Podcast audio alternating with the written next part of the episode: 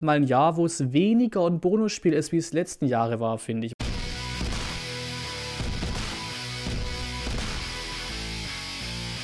Oder 19 zum Vorbericht. Morgen geht's wieder los, ne? 18.30 ist englische Woche. Dienstag 18.30 super Anschlusszeit gegen die Bayern. Der Südschlager. Äh, ich meine, früher war das mal einer. Da ging es auch um Platz 1, 2 und 3 gegen die Bayern. Jetzt ist es lange, lange her, diese schöne Zeit. Ähm, die Bayern durch Champions League durchmarschierten, BVB geschlagen vor kurzem.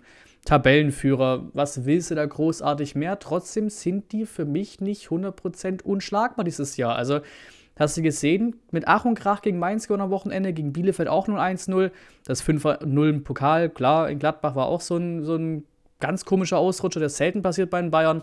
Ähm, aber für mich, wie gesagt, ist dieses Jahr mal ein Jahr, wo es weniger ein Bonusspiel ist, wie es letzten Jahre war, finde ich. Weil, ne, nicht 100% konstant. Ich finde noch nicht 100% perfekt unter Nagelsmann. Doof gesagt, Kimmich fehlt den weiterhin. Wichtig fehlt da äh, im Spiel für die, für die Bayern. Trotzdem natürlich, Qualität haben sie noch und nöcher. Ich brauche keine Spieler aufnehmen. Ich brauche jetzt nicht anzufangen, wirklich zu erzählen, wie toll Lewandowski ist. Ne? Brauche ich nicht zu machen. Ähm, nenne da jetzt keine einzelnen Spieler. Gegen Mainz 3-4-2-1 gewesen, dass sie gespielt haben. Ähm, aber ja, ein Spiel, in dem du keine Punkte ein, einplanen brauchst im Normalfall. Äh, aber vielleicht tut es ja doch was morgen. Mit diesem Sieg in Wolfsburg im wichtigen 2 zu 0 dort machen wir ein bisschen Abstand gut auf die Abstiegsplätze 17, 18. Bielefeld hat auch verloren bei der Hertha. Nun haben wir sieben Punkte auf Platz 17, also auf Bielefeld. Wenn wir das Torverhältnis mit einrechnen, sogar acht Punkte Abstand. Das ist sehr, sehr wichtig. Auf na, Augsburg Platz 16 in Köln verloren, unser nächstes Auswärtsspiel. Ähm, da ist es nur ein Punkt Abstand auf die generell ist die Liga dermaßen krank nah beieinander. Ne? Also wir haben jetzt vier Punkte Abstand auf Platz 7. Ne? Die haben 21 Punkte. Da mag man sich gar nicht ausmalen, was wir jetzt an Punktzahl hätten und wie wir dastehen würden, hätten wir mehr oder fast alles geholt halt an Punkten, die man da auch hätte ein bisschen einplanen können. Ne?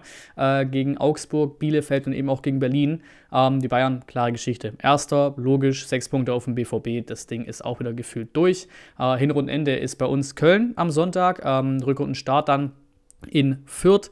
Die Bayern gegen Wolfsburg noch zum Ende der Hinrunde und Rückrundenstart haben die zu Hause gegen Gladbach. Die haben damit also übergreifend quasi äh, zwei Heimspiele in Folge. Sich die Duelle jetzt hier anzugucken, das wird ein bisschen böse. Historische machen es trotzdem logischerweise klar unterlegen.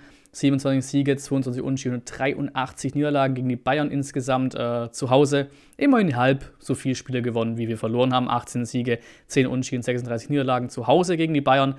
Letzter Heimsieg war 2007, aber das wäre die nächste 2007er Reihe, die wir brechen könnten, die nächsten Rekorde, die wir brechen könnten quasi. In Wolfsburg haben wir auch das letzte Mal 2007 gewonnen.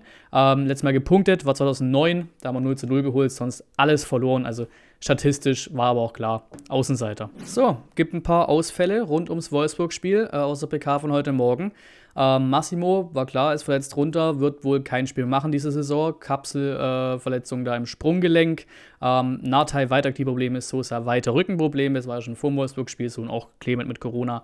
Hat sich nichts geändert, die fallen weiterhin aus, ähm, auch gegen die Bayern. Die Davi können vielleicht wieder einen Kader rücken, mal gucken. In Wolfsburg war es nicht, weil er eben kein 2G erfüllt und dann eben dann nicht ins Hotel hätte gekonnt. Einfach Wahnsinn. Ähm, dadurch ergibt sich aber auch wieder jetzt hier nicht krass viel Spielraum für Veränderungen. Wird vermutlich welche geben. Ob ich die will, ist die andere Frage. Aber ich na, mach's mal so, wie ich es fast kommen sehe. Kempf wird eine Option sein nach der Einwechslung. Dann geben mir gerade wieder diese Gerüchte auf den Sack äh, mit diesem Hertha-Ding. Dann sollen es halt endlich mal offiziell machen, bitte. Ähm, wenn er unbedingt weg will. So, ähm, ich möchte auch eigentlich nicht unbedingt in die Viererkette zurück. Ich bin ganz ehrlich. Letztes Jahr haben wir ja gegen Bayern zwei akzeptable Leistungen gebracht, also vor allem zu Hause 1 zu 3 verloren, haben wir in der Viererkette gespielt. Beim 4 zu 0 Auswärtspleite, dann haben wir in der Dreierkette gespielt, da war diese rote Karte für Davies quasi unser Problem am Ende des Tages, hat sich das Spiel komplett geändert. Ähm, aber Ding ist halt diese Außenposition. Sosa fehlt weiter, da könntest du wieder links einen Kulibali stellen, klar. Hat es auch ganz gut gemacht in Wolfsburg. Ähm, und Massimo Rechtsersatz gibt es halt gefühlt nicht. Ja, und da ist dann schön mal die Kamera leer gegangen. Das hatte ich so nicht auf dem Zettel, dass das Ding kurz vor leer ist. Dann switchen wir uns jetzt zur Webcam rüber, ähm, machen die Startaufnahme zu Ende. Also wie gesagt, ich sehe nicht wirklich, dass da ein Fürich, Silas oder ein Stenzel von Beginn an den Massimo auf rechts ersetzen. Dadurch eben andere Formationen, weil einfach auf rechts ja, dieser Platz halt leer ist. So, ich finde, da keinen, den ich da hinstellen würde. Deswegen tatsächlich kämpft nach hinten, dann spielst du mit einer Viererkette kannst tatsächlich auch einen Karasor nach hinten ziehen, kannst du teilweise sogar in einer Fünferkette ähm, verteidigen. Sonst hast du halt trotzdem noch Offensivwucht dabei. Mit Förster, der gerade wirklich in einer guten Form ist. Mamouche hast du vorne und eben auch dann Kulibali von der Bank kannst du auch wieder Silas, Führig, TBD, wie noch immer fahr hier, da hast du ordentlich was, was du noch bringen kannst, aber sonst bleibt das meiste gleich. Und nach diesem starken Wolfsburg-Sieg, verdienten Sieg in Wolfsburg, sollten wir da auch safe mit einer breiten Brust an, ne, morgen an Start gehen gegen die Bayern. Klare Geschichte, unfassbar geile Hütte von Dinos. Ihr habt es im Stream gesehen, wie wir alle ausgetickt sind. Unfassbar geile Hütte.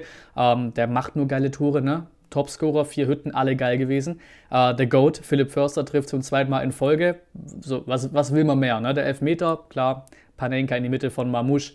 Ich finde es, wie gesagt, jetzt nicht krass verwerflich oder so. Gibt es bestimmt andere, die, die ihm da jetzt noch irgendwie noch mehr Arroganz oder sowas attestieren würden. Aber ich finde es jetzt nicht krass schlimm. Hat sich auf Instagram mittlerweile auch schon dafür entschuldigt in seiner Story. Und wie gesagt, erster Auswärtssieg diese Saison und in Wolfsburg seit 2007, beziehungsweise wenn man nur Bundesliga nimmt, seit 2005. Missendat, schöner Post. Wie gesagt, da passt ja alles äh, vom Spirit her, von der Mannschaft her, das, das, passt alles, hat auch einen schönen Auftritt gehabt, dann das selber in Sky 90, aber das ist eher was inhaltlich äh, für die VfB News als hier. Ähm, und Förster Aussage fand ich interessant, die er quasi über Wolfsburg getätigt hat. Weil die gleiche kannst du oder hatte, könntest du, haben wir auch getan, letzte Woche über uns tätigen. So, ne, bisschen ohne Gegenwehr und so, bisschen zugeschaut in der zweiten Halbzeit. Jetzt hat sich das Ding gewendet, schönerweise am Samstag. Äh, Mafropanos noch, das letzte Wolfsburg-Spiel gesellt sich in die Sportschau und in die Kicker 11 des Tages. Traumhaft.